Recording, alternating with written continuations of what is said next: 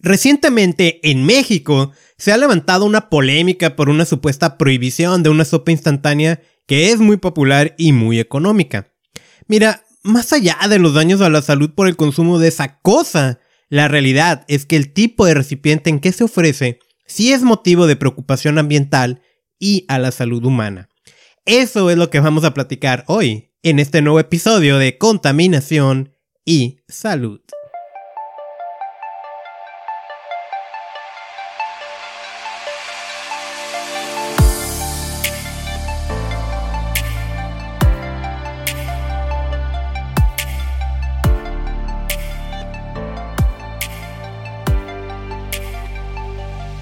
Bienvenido al espacio donde aprendes a protegerte de los contaminantes y de los peligrosos químicos que hay en tu entorno.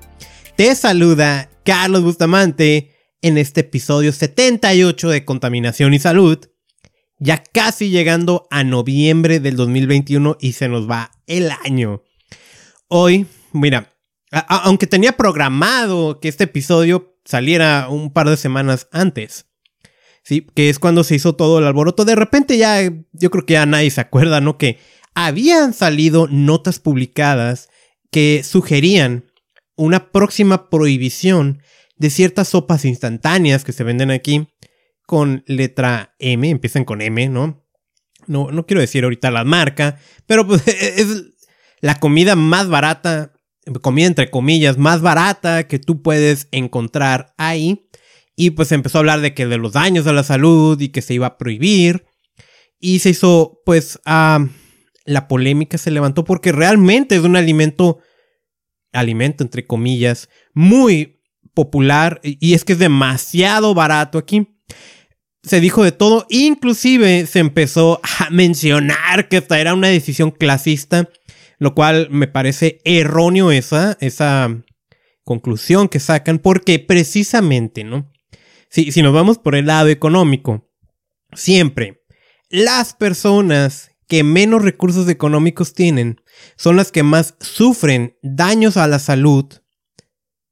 Digo, aquí en, esta temática, pues por la contaminación ambiental, pero también en la cuestión de los alimentos. Los alimentos poco nutritivos están diseñados para personas de pocos recursos y eso está comprobado. Entonces, no, no es una decisión clasista y sí perjudica a, su consumo. Pero vaya, lo que hoy vamos a hablar no es si es nutritivo o no comer esa cosa. Lo que vamos a hablar es sobre el recipiente. Porque ese recipiente sí tiene sustancias químicas que preocupan al medio ambiente y que preocupan a ti porque tú también las estás consumiendo. Así que antes de que entremos a ese tema, una nota que también es de este mes, todavía octubre, octubre 7 del 2021, lo anunció Environmental Working Group. Es, distinto a las sopas, esta, esta, nota, ¿no? Tiene que ver con los tintes para el cabello.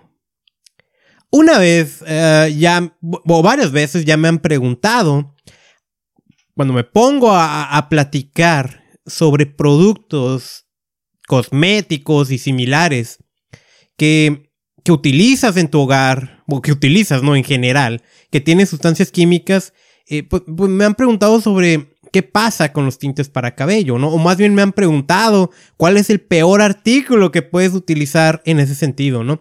Y, y en cuanto a cualquier tipo de producto de belleza, de cosmético, de maquillaje, de cosas similares, el artículo peor puntuado por la cantidad de sustancias químicas que tiene, por las afectaciones ambientales, por las afectaciones a la salud y peor aún que comercialmente no puedo yo decirte una alternativa menos dañina, esos son los tintes para cabello.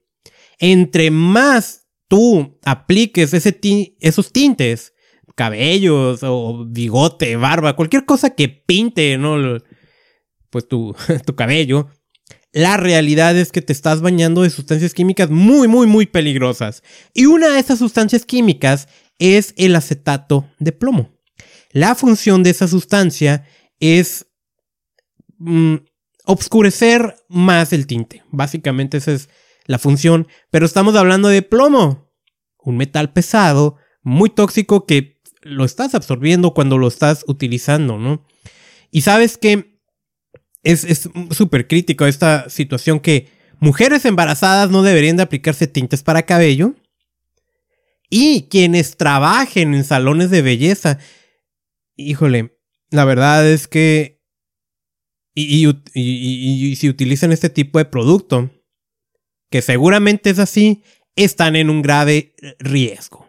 Y la nota, eh, pues va en el sentido de que el 7 de octubre, la FDA, que es una ah, agencia de gobierno de los Estados Unidos, Food and Drug Administration, baneó, prohibió ya por fin, increíblemente por fin, el, acetato de plomo en, eh, en, estos tipos de productos. Ya están prohibidos, ya no se tienen que utilizar, al menos en los Estados Unidos. Y digo increíblemente porque ya sabemos del daño del plomo durante tanto tiempo.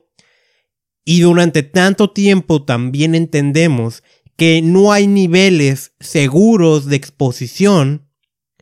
¿Sí? Y digo, solo por mencionar algunos problemas que aquí citan en Environmental Working Group, que reduce la fertilidad, es tóxico para, los, para varios órganos, eh, puede provocar cáncer y otros serios problemas de salud, además de las problemáticas ambientales.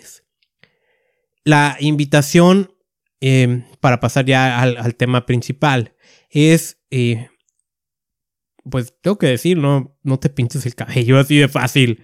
Si no, no te expongas a esas cosas y aunque esté prohibido ya en Estados Unidos, el, pues no es la misma situación en México y en otros países. Sí, de verdad este es un artículo... Y puedo entenderlo. Eh, yo, yo afortunadamente todavía guardo mi, color natural de cabello, ¿no? Y no tengo canas. Al menos no me doy cuenta, ¿no? Y, puedo entender que, que, es una situación de, de belleza y todo, pero bueno, poner en una balanza cómo prefieres verte, si con un cabello joven o exponerte a sustancias que en años, de, años después de la exposición te van a meter en un grave problema a ti y si todavía no tienes hijos, cuando los tengas, ellos también van a tener ese problema porque sabemos bien que la exposición a varias sustancias químicas tiene un efecto generacional. En fin, esa era la nota y vamos a pasar al episodio 78. ¿Sí? Mira, hay cosas, y, aunque está muy dirigido a México, la, realidad es que esto puede aplicar, ¿no? pues de donde tú me escuches, ¿no? Pero hay cosas que, somos como muy sensibles los mexicanos. Si me permite citarte algunas cuantas, por ejemplo, si alguien canta mal el himno nacional en el extranjero, en algún evento deportivo, en una lucha de box, algo, y lo cantan mal, ya se hace el alboroto, ¿no? Una ofensa, tienen que multarlo, y ok. Somos muy sensibles cuando en Estados Unidos las cosas esas con tortillas y que le ponen cosas adentro le llaman tacos. Somos sumamente sensibles con el asunto de la comida de los tacos. Los tacos que venden en Estados Unidos son una vergüenza para los mexicanos. Sí, me acuerdo también, pues, de una polémica que hubo de, de una chef que estuvo preparando un pozole ahí en Estados Unidos bastante extraño, que esa cosa no era un pozole y... y sí despertó indignaciones, ¿no? Sí, entonces hay, cosas que somos muy sensibles así que, como que nos llena mucho de orgullo. Y es en ese mismo sentido, ¿no? Y no sé cómo suene eso, a lo mejor chistoso o ridículo, no sé. Pero tú métete con los alimentos en México y como que no nos gusta mucho, ¿no? Y, y una de esas cosas que también somos sensibles es que critiques una especie de, alimentación básica que incluye el refresco de cola, y ya sabes cuál, ese refresco tan dañino y perjudicial también para el medio ambiente y tu salud, y que también incluye las sopas instantáneas. Y nos vamos a meter con eso, ¿ah? vamos a platicar de eso esa tradicional falsa sopa, por eso no lo menciono como alimento, lo menciono como cosa. Y bueno, yo, además del medio ambiente, pues he tenido la fortuna de recibir capacitación leve en otras áreas. Y, pues eso me permite de cierta manera algo diversificarme. En una de esas áreas, pues recuerdo bien lo que solía mencionar un médico. E, él nos decía, ¿no? No comemos comida, comemos cosas que parecen comida. Y a lo que él se estaba refiriendo es a los alimentos procesados, aquellos que ya están llenos de sustancias químicas que hay en la naturaleza como tal no, no, no existe. Y este no es un podcast donde yo hable de nutrición y tampoco puedo decir que yo soy el indicado para esa temática, pero creo que sí vale la pena un poco comentarte sobre lo que se sabe de estas sopas instantáneas. ¿Sí? Además, como constantemente suelo citar, si algo le hace mal a tu cuerpo, le hace mal al planeta. Que por cierto, esa frase yo, yo decía que era de Juan Torrontegui, y me puse a buscarla ahí en el libro y no lo encontré, lo cual me hace sospechar que todo este tiempo le he atribuido esa frase a una persona errónea. Y entonces ya no tengo ni la menor idea de quién la dijo. No es mi frase, pero me gusta repetirla. Si algo le hace mal a tu cuerpo, le hace mal al planeta. Me quise apoyar en lo que nos señala la página del poder del consumidor. Ahí hacen radiografías de alimentos y te dice realmente qué es lo que tiene. Te puedo decir que yo he encontrado a través de estas radiografías que alimentos que yo creía nutritivos, o al menos que yo creía que no causaban daño, resulta que son una porquería. Entonces, ¿qué es lo que nos dice el poder del consumidor sobre la sopa instantánea que empieza con la letra M? Un solo vaso cubre la mitad del sodio recomendado para un adulto. Tiene 2 gramos de azúcar. Y bueno, ahí nos hacemos la pregunta, oye, ¿qué no este tipo de alimento es salado? Entonces, ¿por qué tiene azúcar? Tiene azúcar porque para cubrir el exceso de sodio, lo cual nos habría bastante mal, de alguna manera el azúcar lo neutraliza. Entonces sí es una cantidad bárbara que tiene de, de sal al final de cuentas. La cantidad de fibra que tiene es sumamente baja. Tiene 36 diferentes ingredientes. Eso es demasiado para cualquier alimento. Además de esos 36 ingredientes, 3 son diferentes tipos de azúcares y 7 son diferentes tipos de sales. Contiene glutamato monosódico, es este aditivo lo que hace es potencia el sabor, lo hace más delicioso. Se sabe que el, consumirlo incrementa el peso corporal e interfiere con los centros de saciedad. Dicho de otra manera, tú comes y comes, pero no sientes que ya, ya es suficiente, ¿no? Se sabe que provoca toxicidad a nivel neuronal y hepática. La verdura, la supuesta verdura que contiene, no es fresca y es escasa. Y tiene una leyenda en el recipiente que dice, no cocine en microondas. Y eso es lo que nos interesa en este episodio, ese no cocine en microondas. ¿Es tóxico el recipiente? Y en general, además de estas sopas instantáneas, como dado que es plástico, ¿no? Vamos a hablar de varios recipientes, pero es tóxico. Quiero comentarte también, no, que no, no, quiero fingir inocencia. Yo también comí, no, no voy a decir he comido, comí, porque tengo años que ya no lo hago, ¿no? Multitud de veces ese tipo de sopas. Era muy económico y sigue siéndolo. Es, era rápido en, eh, poder consumirlo en la escuela o cuando estaba en la casa y hacía como frío. Pues e, e, era, según yo, una delicia. La verdad es que qué devaluada, ¿no? Tenía yo mi, mi apreciación por lo que realmente es un alimento delicioso. Sí, porque no lo es, no, no es delicioso esto, ¿no? Y, y, te digo, no, no necesitas comprar caro para comer delicioso, eso es una falacia.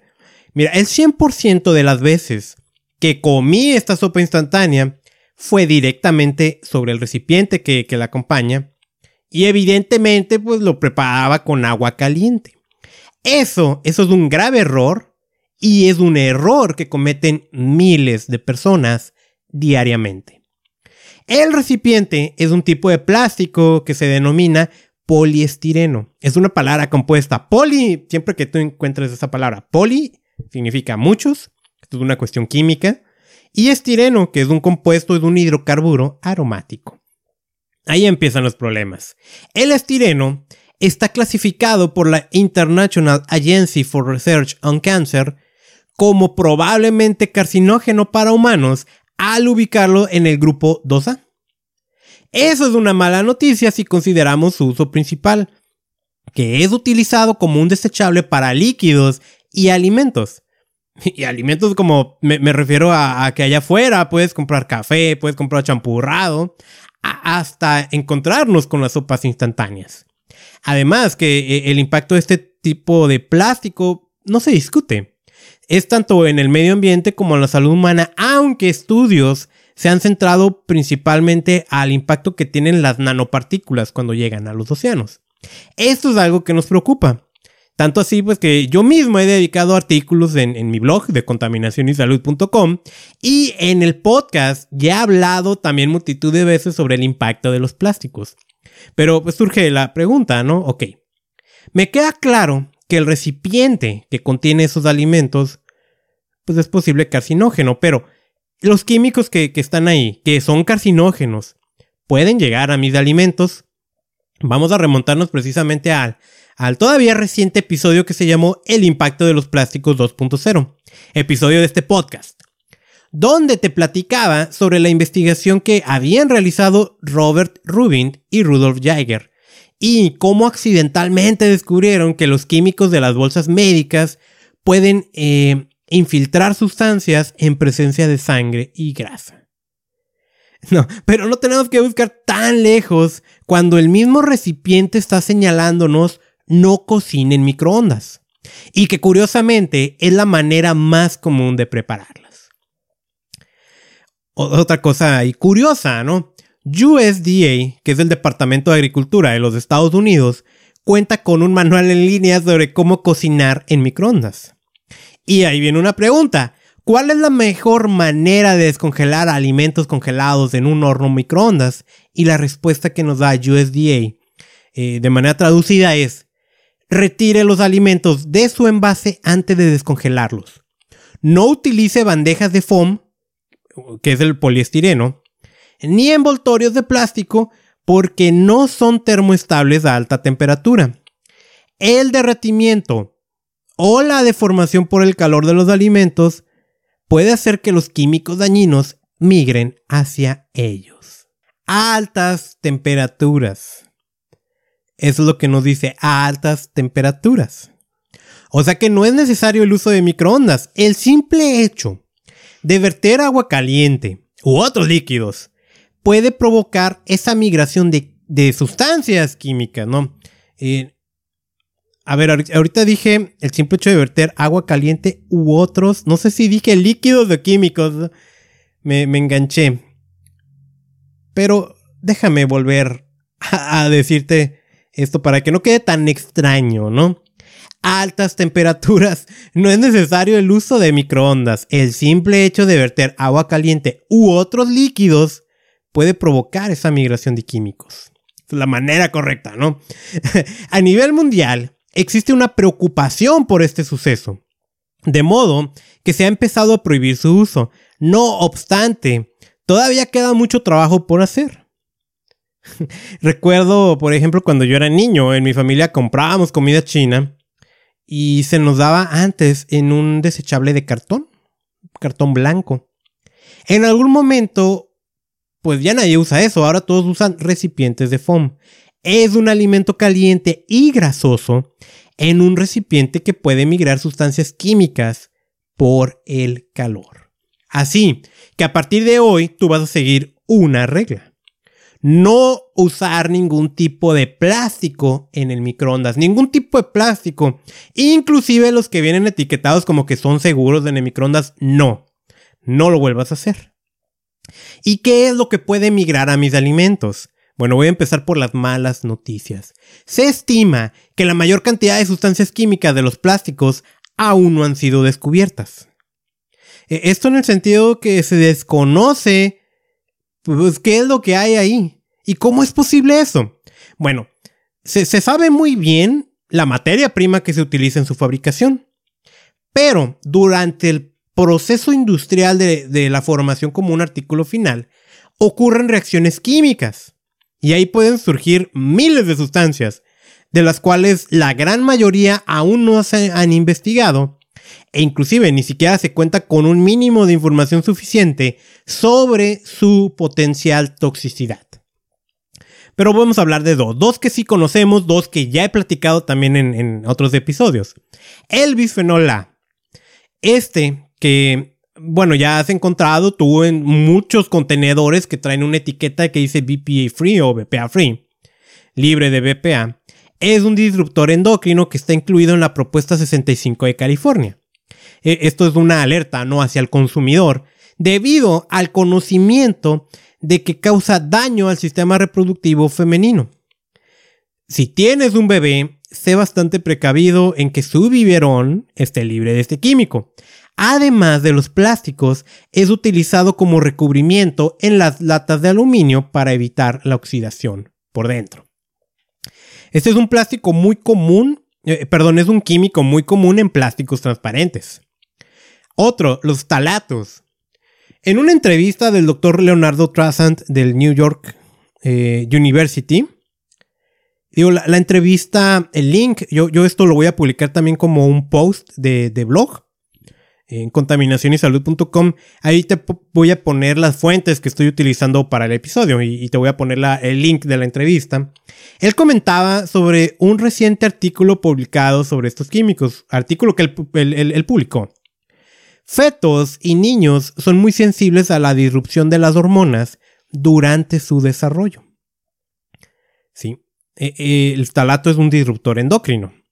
Se sabe, además, de que puede interferir con la testosterona y se ha relacionado a sí mismo con problemas de desarrollo de genitales y autismo. En su artículo concluye que existen más de 90.000 muertes al año por la exposición de los talatos.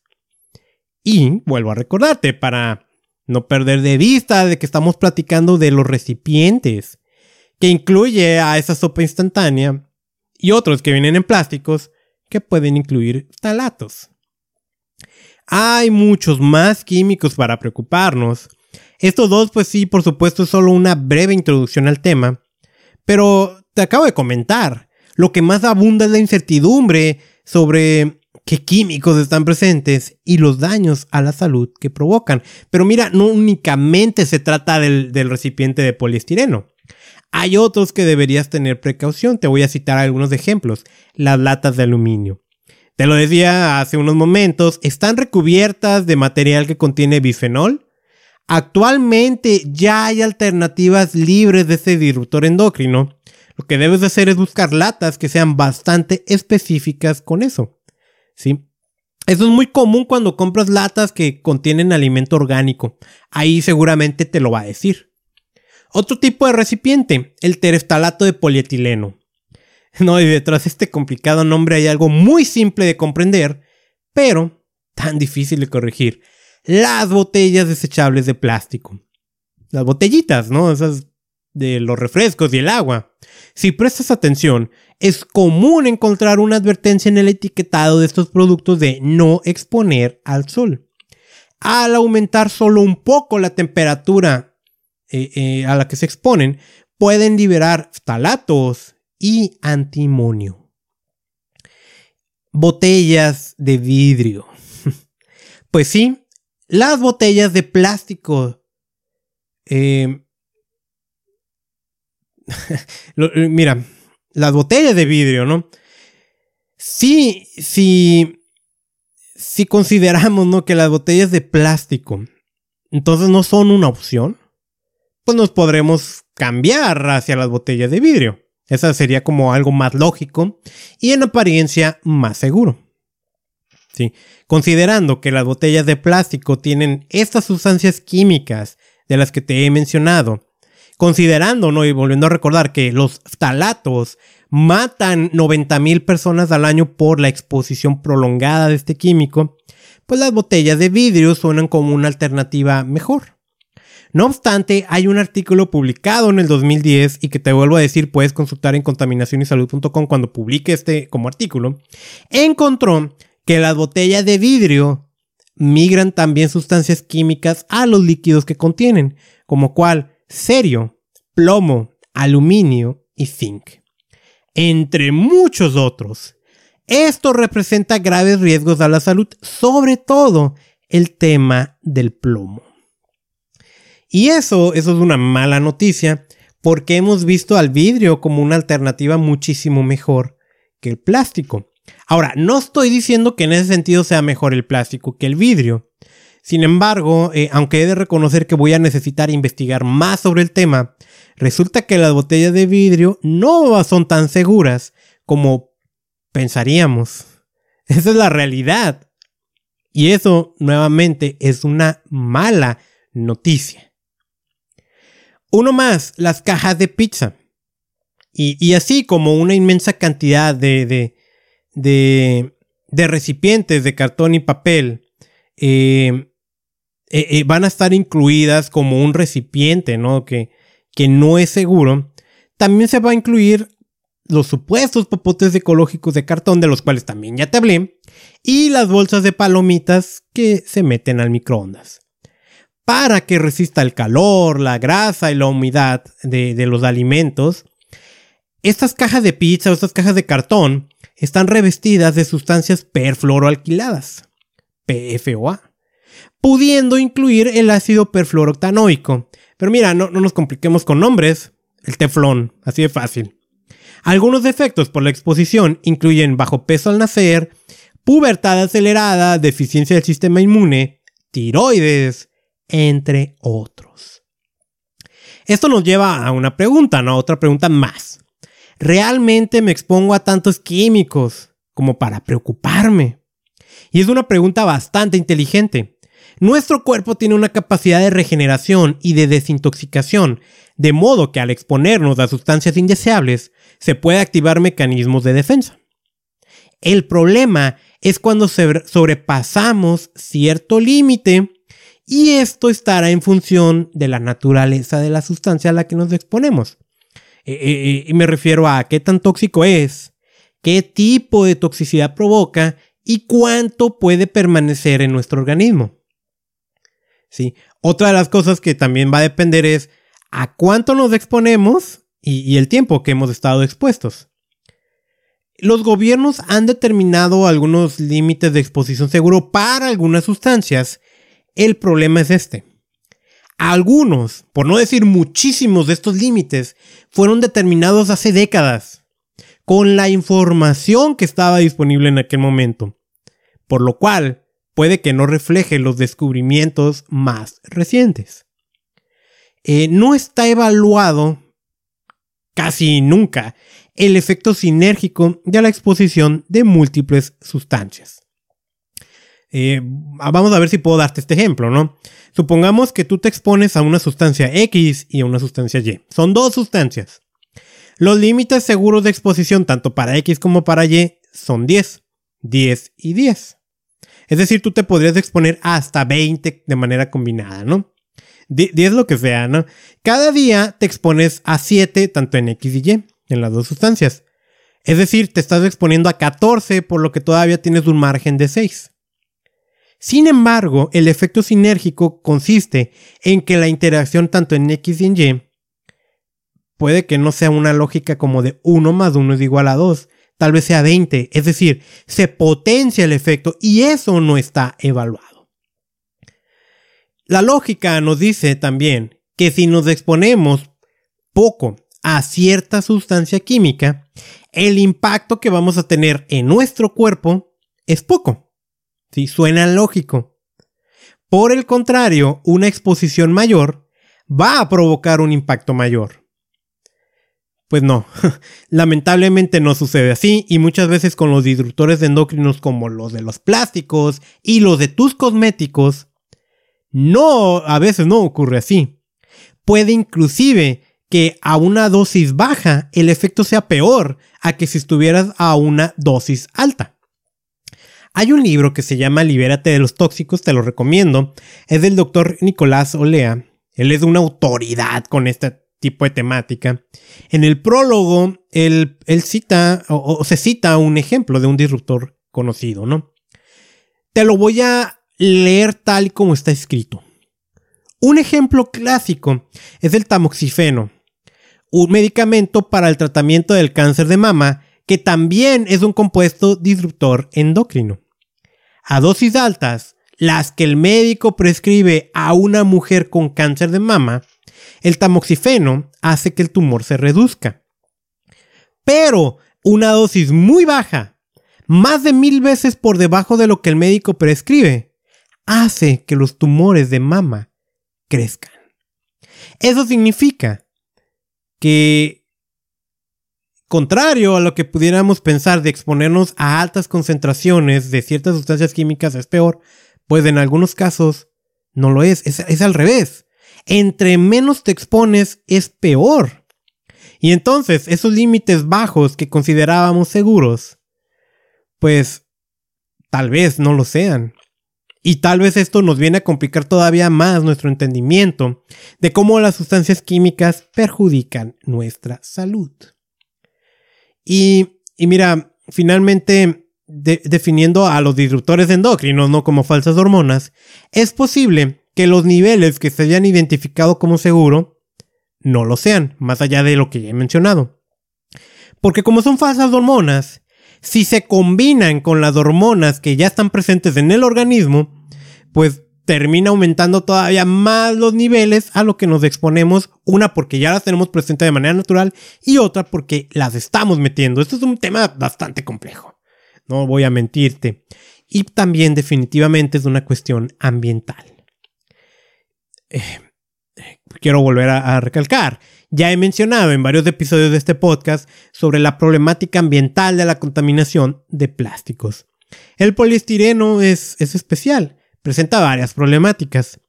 Se separa fácilmente en pequeñas partículas que son ingeridas por animales terrestres y marinos, y esto destroza su sistema digestivo. Y aunque se puede reciclar, la verdad es que no es sencillo, y esto sí es a nivel mundial, no es sencillo y no suelen existir lugares que lo realicen a gran escala. Al igual que cualquier otro plástico sintético, no se biodegrada. Va a existir miles de años. Por esa razón es que ciudades en varias partes del mundo han empezado a prohibir su uso como recipiente desechable para alimentos. Entonces, ¿cómo me protejo ya finalmente para ir concluyendo este episodio? No adquieras alimentos que, te, que te sean entregados en poliestireno. No calientes alimentos en el microondas en recipientes de plástico. Y si aún así vas a utilizar algún tipo de plástico, procura que sea del número 5. Este es polipropileno, que hasta donde sabemos es el más seguro con los alimentos. Pero no necesariamente va a significar, y aunque no lo estoy asegurando, pero también lo estoy dejando abierto, no significa que esté libre de sustancias químicas desconocidas. Para concluir, me gustaría agregar un comentario personal sobre qué pienso sobre la supuesta prohibición de este alimento, de las sopas instantáneas, eh, yo muy en lo personal, ¿no? Es un tema muy complejo cuando hablamos de prohibición es un tema muy, muy complejo, ¿no? Se ha discutido de que hay otras cosas que parecen alimento que también son muy perjudiciales. No le busquemos mucho los refrescos. Cualquier tipo de refresco es muy perjudicial. Y sin embargo, no hay una discusión para su prohibición. Sí, y, y aparte, pues cuando hablamos de prohibir, como que la gente algo hace que más disponible está o más lo quieren. La realidad con este tipo de alimentos es bastante compleja, ¿no? Y, y es aquí hasta mi entendimiento, cosas como el glutamato monosódico que provocan adicción, porque uno puede decir, pues cada quien toma la decisión de qué va a comer. Pero cuando un niño ha sido alimentado con este tipo de cosas, desde niñito, desde chiquitito, ya se le ha provocado una adicción que está ahí insertada en su cerebro, de modo que su decisión de adulto de seguirlos comiendo, pues más que su decisión es su adicción infantil. Entonces no hay una libertad de decisión en ese sentido. Yo, ah, yo vuelvo a decir, es muy complejo el tema de las prohibiciones. Por ejemplo, aplaudo totalmente que ya esté prohibido el acetato de plomo para los tintes para cabello en los Estados Unidos. Sí. Pero también pues entra la, la eso porque de manera total daña al medio ambiente y a la salud y, o sea, está bien que lo prohíban. En el caso de los alimentos, pues es un tema más complejo. No obstante, a donde yo sí puedo hablar totalmente es la prohibición del poliestireno. Sí debería estar prohibido. E, es absurdo que utilicemos desechables para ese tipo de material y más aún sabiendo lo difícil, lo complicado que resulta su reciclaje. Ese sí creo que tiene que estar prohibido. Y pues hay que despertar conciencias mayores entre la gente sobre pues no consumir ese tipo de cosas. ¿Sí? No es clasista, eso es ridículo. porque aunque te estás prohibiendo un alimento muy barato, hay alimentos muy baratos que sí son saludables. Y este, esto no es un alimento. Esto es una cosa que perjudica tu salud. Así que ese es mi comentario final. Gracias por haberme escuchado todo el episodio. De verdad, yo espero que te haya resultado útil. Y si así lo fue, te invito a que te suscribas a este podcast desde la aplicación que me estés escuchando. Compártelo con otras personas. Me puedes encontrar en redes sociales como Contaminación y Salud. También en mi página de internet contaminacionysalud.com, donde se están publicando artículos. Este va a estar publicado también como un artículo. Ahí por si quieres pues revisar la, la fuente bibliográfica que se utilizó, ¿sí? Y ya, bueno, finalmente también pues para comentarte pequeño comercial, ¿no? Tú sabes que de manera constante, porque este es el objetivo del podcast, hablo de los daños a la salud que provoca la exposición a los contaminantes. ¿Sí? En ese sentido, pues tenemos que hacer algo y una muy buena idea porque se ha observado que es así, puede incluir el consumo de ciertos micronutrientes en alimentos y también en forma de suplementos nutricionales. Hay una marca de suplementos nutricionales que yo recomiendo, que yo mismo utilizo y que distribuyo. Sí, entre las cosas que podemos saber sobre los daños de los contaminantes en nuestra salud es cómo el hígado sufre. Es uno de los órganos que más sufren en entornos contaminados. En esta marca de suplementos hay una línea que está diseñada para promover una buena salud hepática. Asimismo, distintos tipos de micronutrientes que he tenido la oportunidad de platicarte en otros episodios. Si quieres saber más sobre estos, estos productos, te invito a que entres a reiniciate.usana.com. Te lo vuelvo a decir, reiniciate.usana.com. Ahí puedes encontrar mi tienda en línea. Si tú adquieres algo, te va a llegar a tu casa directamente desde la compañía. Yo lo personal te recomiendo los Usana Cell Essentials. Es eh, dos botes de vitaminas, minerales y antioxidantes.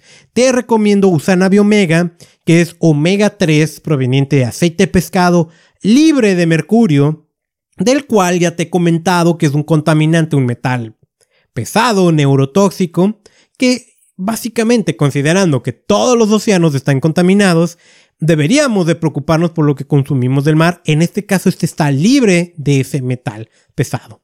Y asimismo, el que promueve una buena salud hepática o apoya a una buena salud hepática, Usana HPS o Epacil. Si hay más productos, por supuesto, ahí tú los puedes ver. Reiniciate.usana.com y esto yo lo hago, este anuncio, pues no porque el corporativo me haya pagado, yo lo hago como distribuidor independiente. Pues mi número es 9590-358. Nuevamente te invito a que te suscribas a este podcast desde la aplicación que me escuches. Visita contaminacionysalud.com. Vienen más episodios para lo que queda en el año. Soy Carlos Bustamante y mi misión es enseñarte a proteger tu salud de la contaminación.